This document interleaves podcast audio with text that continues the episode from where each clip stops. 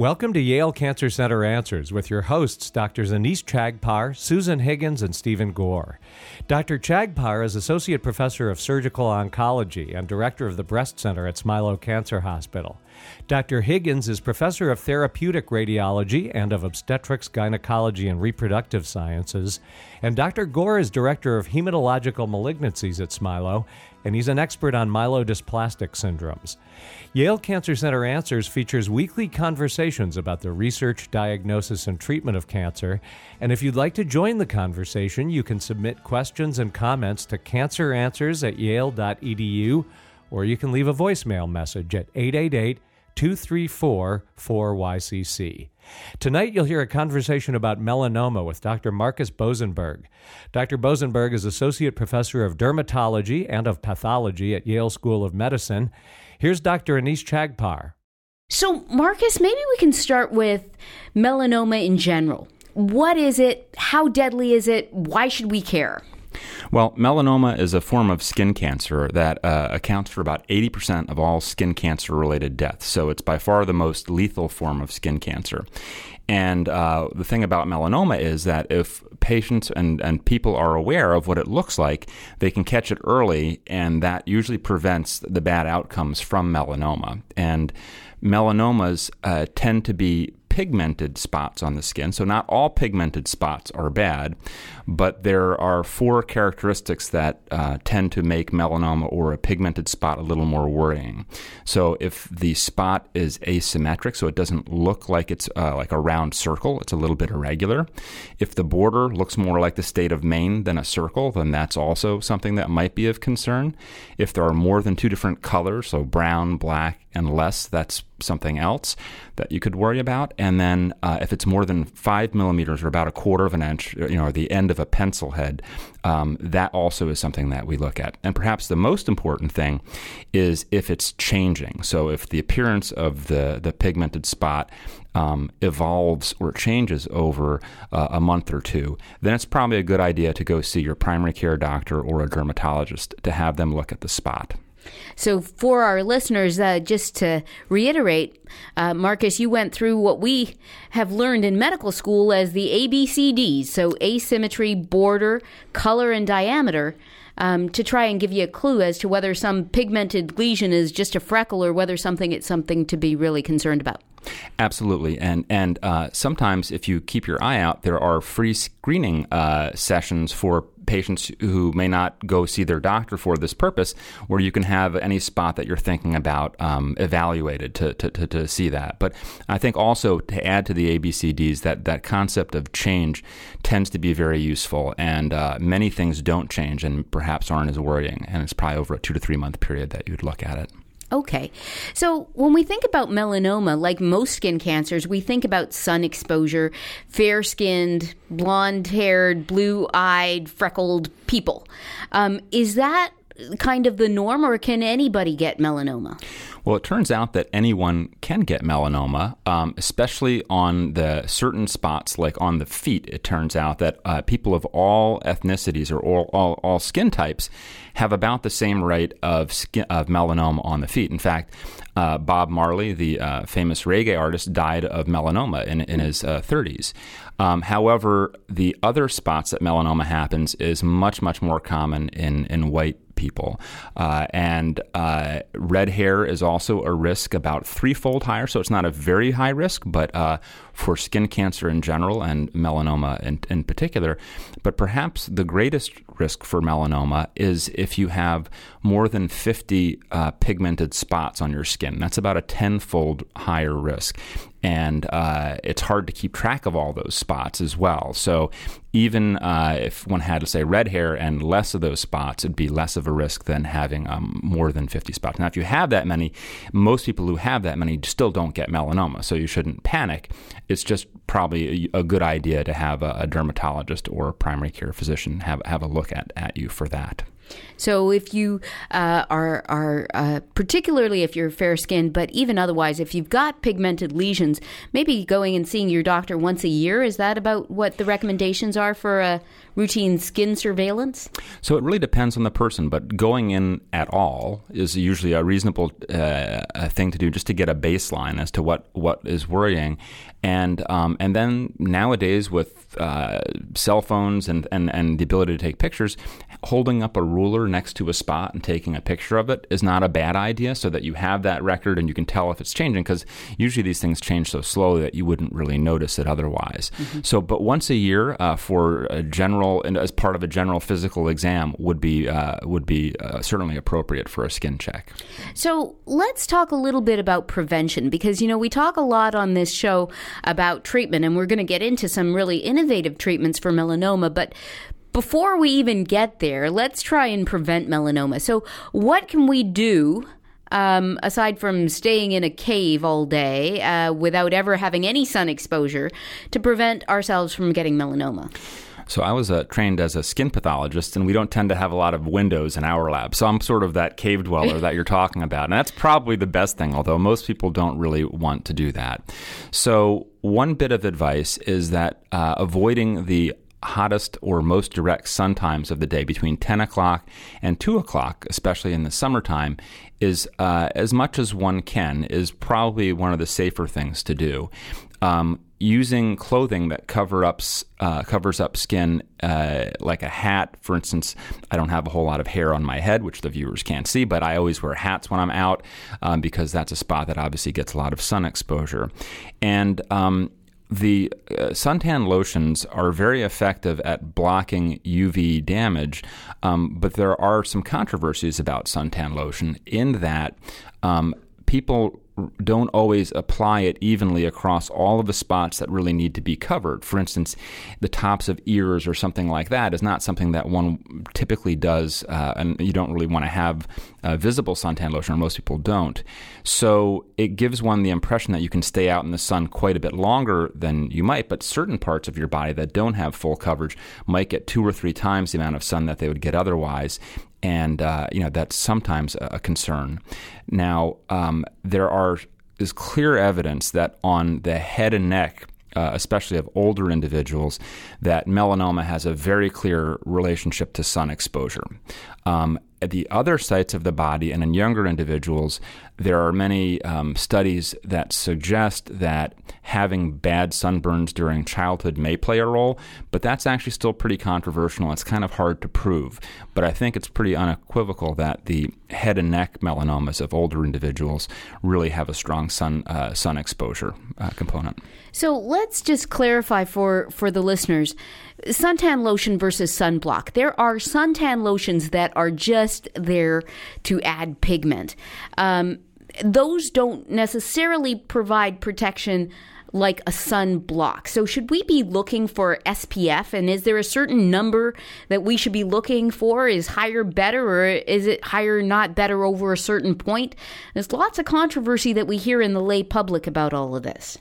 Great question. So there are 2 main types of sunblocks or suntan lotions, one of which is a chemically based approach, where those are the ones that tend to rub into the skin where you can't see the lotion anymore and have these sun protection factor, the SPF numbers between as low as 2 or 8 and as high as about 70 or so, meaning that you could stay out in the sun theoretically 70 times longer than you might without the lotion. And with that, though, those actually work pretty well if you measure how well they work by how much redness you get after a typical sun exposure. They will really block that quite well. Again, you might miss some spots and have that issue. Those basically work by getting into the skin and finding a way to chemically block the sunlight from getting further into the skin than nearer to the surface, but they're not really visible.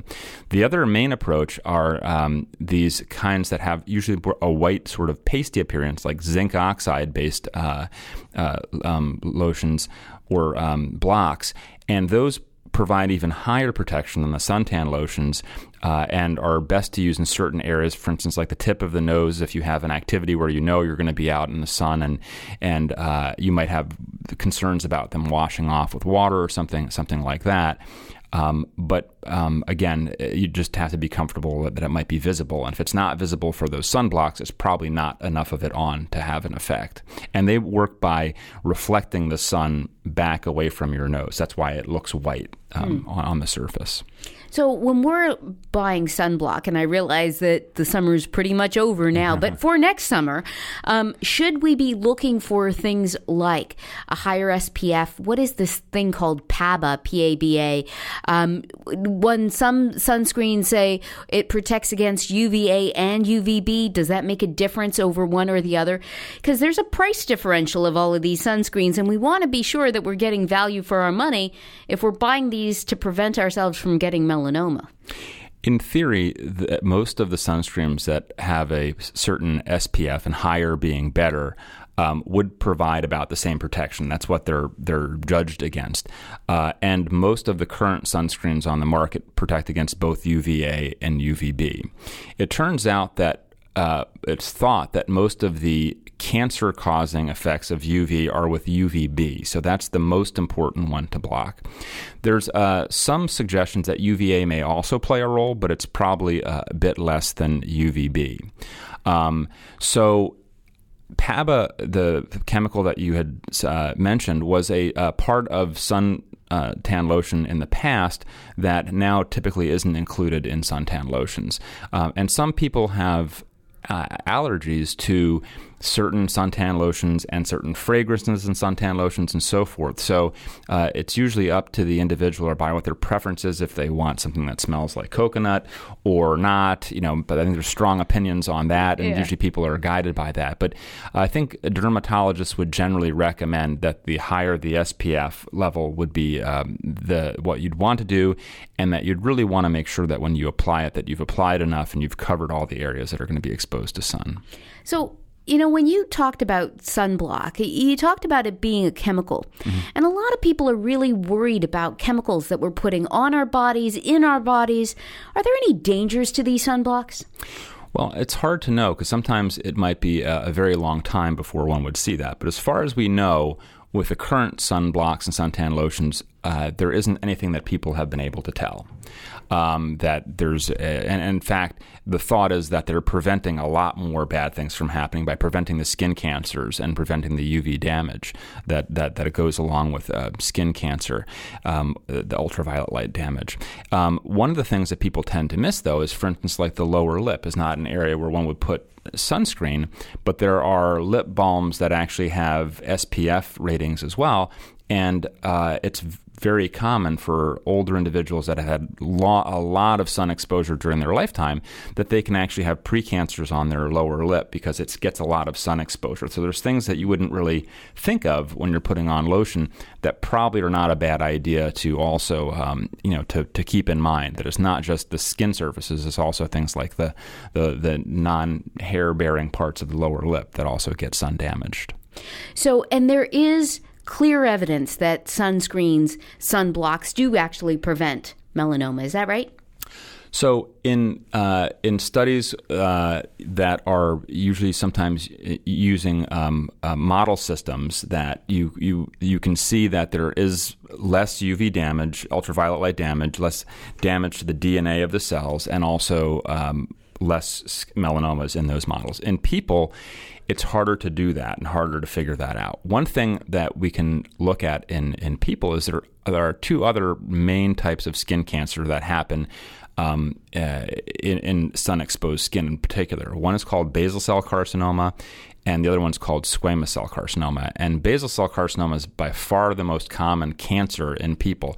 It's about 1 million cases per year in the U.S., and squamous cell carcinoma is about 300,000 or 400,000. In contrast, melanoma is only about 70,000. Those don't tend to be lethal, but they're very strongly associated with sun damage, so you can see a reduction in those cancers when you use suntan lotions, and that's a bit clearer.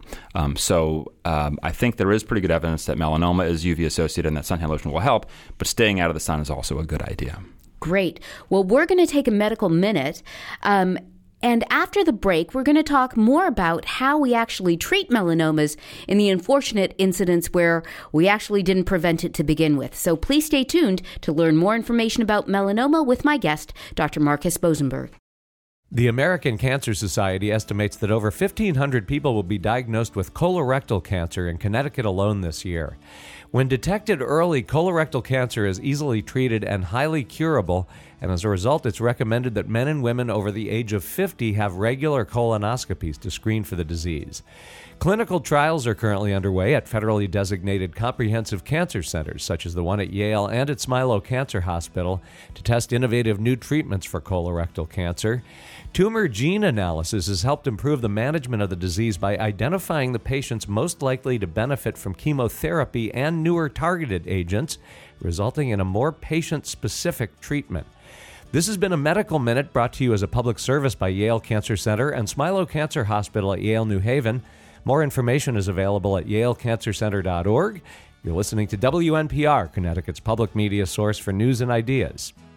Welcome back to Yale Cancer Center Answers. This is Dr. Anish Chagpar. I am joined tonight by my guest, Dr. Marcus Bosenberg. We're talking about melanoma. So for the last little bit, right before the segment and the break, we were talking about preventing melanoma, which is one of the most deadly forms of skin cancer. But now let's switch gears a little bit, Marcus, and talk about how does this actually get treated. So let's suppose somebody maybe forgot to use sunblock on a particular area of unexposed skin, followed the ABCDs that you talked about at the outset, and finds a lesion that is changing, goes to their dermatologist, presumably, has a biopsy, it comes back melanoma. Then what?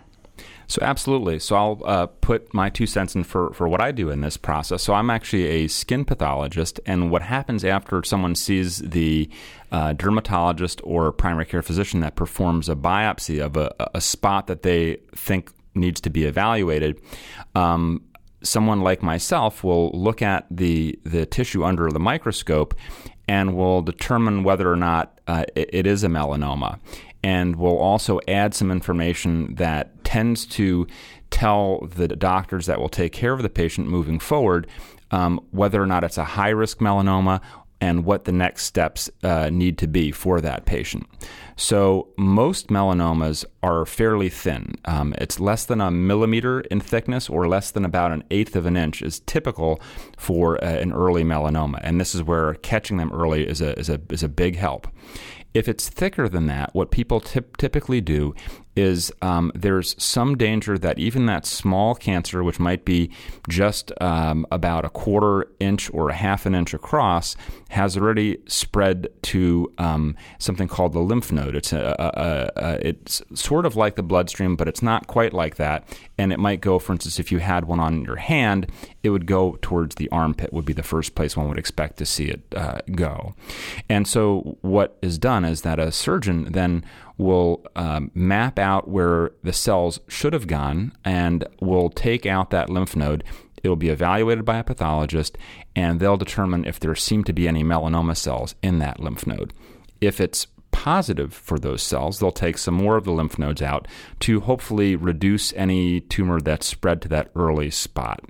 For most patients at that point in time, they're free of disease, and they're just going to a dermatologist usually every 3 months for the first couple of years, and then maybe every 6 months, and then every year. For the vast majority of patients, that's their course. They don't actually ever have more advanced melanoma than that. And they just see a dermatologist more regularly. For some individuals, so it depends on how thick the original melanoma was, they actually will have more advanced disease. So they might feel, for instance, a lump growing in their armpit or in another location. And so then they'll have follow-up with a doctor who will determine if the melanoma has spread. So they'll do radiology exams. They might do put a needle into the spot that seems to be growing to test to see if there's melanoma cells in it, or do another biopsy of that. And then pathology will be involved to determine if it actually is melanoma. And at that point, usually the surgeons will have taken out all that they can of the tissue, and then the patient will go to a medical oncologist to determine what the options are. And that will usually be a discussion that they'll have with medical oncology. So let's go back a little bit. Mm-hmm. So it sounds like the thickness of the melanoma is really a critical feature in terms of determining how patients are treated. Are there other factors that also play a role, like maybe where it is on the body? You talked about Bob Marley having it on his foot. Is that better or worse than somebody who has, say, a freckle on their face? Or does that make any difference at all? Surprisingly, the thickness really seems to work very, very well. And that really is the main thing. Nothing really has improved on the ability to predict how patients are going to do, aside from one thing is whether or not the surface of the melanoma is open or ulcerated. That tends to make the melanomas behave a little bit worse than they would otherwise. And more recently, we've learned a lot about the genetic changes that drive melanoma. So there was hope that with that new information, we might have the ability to tell which patients will do really well and which ones won't. That hasn't really impacted care yet in terms of predicting how patients are going to do based on those changes. There's still some possibility that it will eventually. It just hasn't happened yet. But some of those genetic changes actually are tested for to determine whether or not a patient qualifies for certain types of therapy, because they only work in patients with certain changes. So we're going to get back to that in a minute, but mm-hmm. just to clarify for the listeners as well, we're talking about the thickness of a melanoma, like how far down in the skin it goes. So you're really not talking about the surface area that you can see. So if you had a massive melanoma that was 6 centimeters in diameter, but it barely went through the skin, that might not be as bad as if you had a 6 millimeter melanoma that went down through all of the layers of the skin. Is that right? That's absolutely correct. And that's sort of surprising. And it's not really, it doesn't seem to make sense that that's the case. But when you follow enough patients who've had those larger surface area melanomas, but that aren't very deep, then you notice that they do pretty well in terms of their survival and not having recurrences. So, and the thickness that we're talking about here, the range is from less than 1 millimeter, and the highest thickness that we stop at is 4 millimeters, which is less than a quarter of an inch thick. So that's already considered thick for a melanoma. So again, the idea of when there's something flat that's changing and not necessarily that's growing out, you'd really want to catch it when it's flatter rather than when it's growing out, and because that already has a pretty noticeably worse effect on people's survival. Yeah, I think the take-home message here is that, it's really not what you can see on the surface. Mm-hmm. It's really how deep it is, which is only something that people like you in the pathology lab can tell. So if you see something that's changing, go and get it checked, because you just don't know how thick it is until you have it under the microscope. That's absolutely right. Sometimes they stick out from the surface a little bit, and that can be helpful if they're growing out like that. And not all things that are sticking out from the surface and are pigmented are bad. In fact, the vast majority aren't. It's the ones that are changing and that stick out or are thicker that are more worrisome. Yeah, I tell all my patients that there's only two people who can tell you anything for sure, God and the pathologist. So if you don't know if something is changing and you don't know what it is, you need to get it checked out so that a pathologist can tell you. Let's move on to therapies. You talked a little bit about genetic changes and the fact that while this may not predict prognosis, it may actually have a role to play in what kind of treatment you're eligible for. So talk a little bit about different kinds of medical treatment. We talked a little bit about surgery, which seems fairly simple in the sense that you take out the melanoma and you check lymph nodes. But there's a lot of movement going on in the field in terms of how we can target certain pathways, certain things about melanomas or even other cancers that are really novel. Do you want to talk a little bit about that? Yeah, I mean, this is really an exciting time in melanoma. For a very long time, for almost about 40 years, until about 5 years ago, there was no new therapy in melanoma that actually made patients live longer. So that was a very long time where you're kind of using things that maybe helped 5% of patients, if that even, and not even for a very long time. And so about a little over 10 years ago, some of the first genetics of melanoma was being worked out, and there was a gene that's called BRAF that was identified as being changed in about half of all melanoma.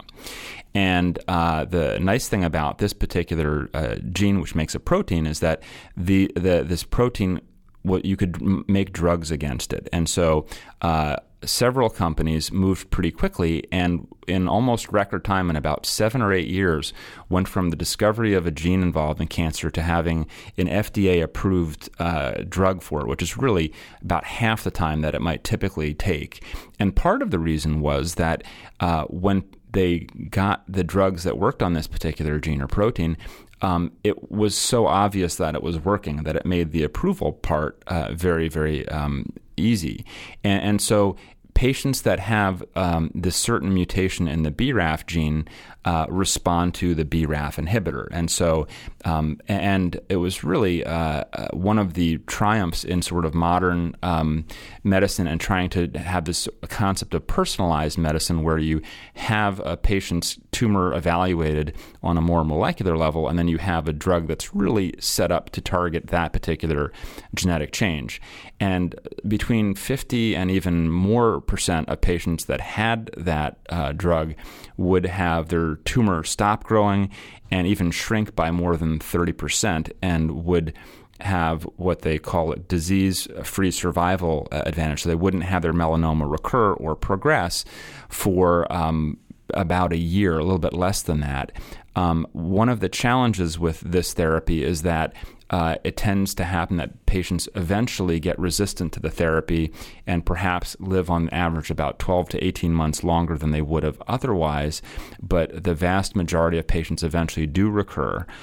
So additional drugs were added in that pathway, and it works a little bit better than that now, but it's still a major problem in melanoma treatment for the BRAF and related inhibitors that resistance emerges in a large number of cases. And so if resistance emerges, then what? So that was really a tough question about 4 or so years ago to address. During that time, and coincidentally, really, another set of therapies was being developed. And these were therapies that made the immune system work more actively in people and anyone who takes the therapies.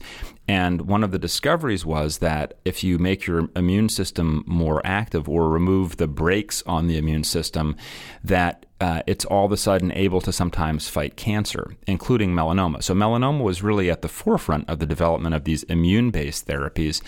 And even about 10 or 12 years ago, there was one that was based on blocking a gene called CTLA-4.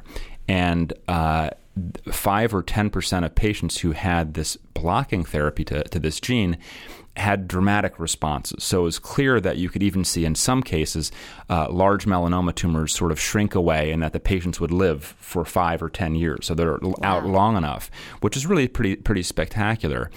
It was still a minority, though. Only about 10 or 15% seemed to have these long and durable responses. But what was nice about it was that there were patients that seemed to be cured or had really long survival based on a new therapy that was given. So that was very, very exciting. And to some extent, based on the success and the concept of removing the brakes on the immune system, additional genes were targeted, including something called PD-1 and something that interacts with PD-1 called PD-L1. And several companies have made drugs to block PD-1 function, making the immune system work better. And again, before the clinical trial, one couldn't really know how well this would work in people, but it's pretty clear that probably now 30% or more of melanoma patients now have long-term survivals with just that one drug, and even from several different companies that are making a drug like that, they're all seeing very, very good survival. And based on that now, several other cancer types are using this to treat their patients, including lung cancer, prostate cancer, even in breast cancer or treatment-resistant. There's lots of very good treatments for most breast cancer patients, but some need to have something else. Dr. Marcus Bosenberg is Associate Professor of Dermatology and of Pathology at Yale School of Medicine. We invite you to share your questions and comments. You can send them to canceranswers@yale.edu, or you can leave a voicemail message at 888-234-4YCC.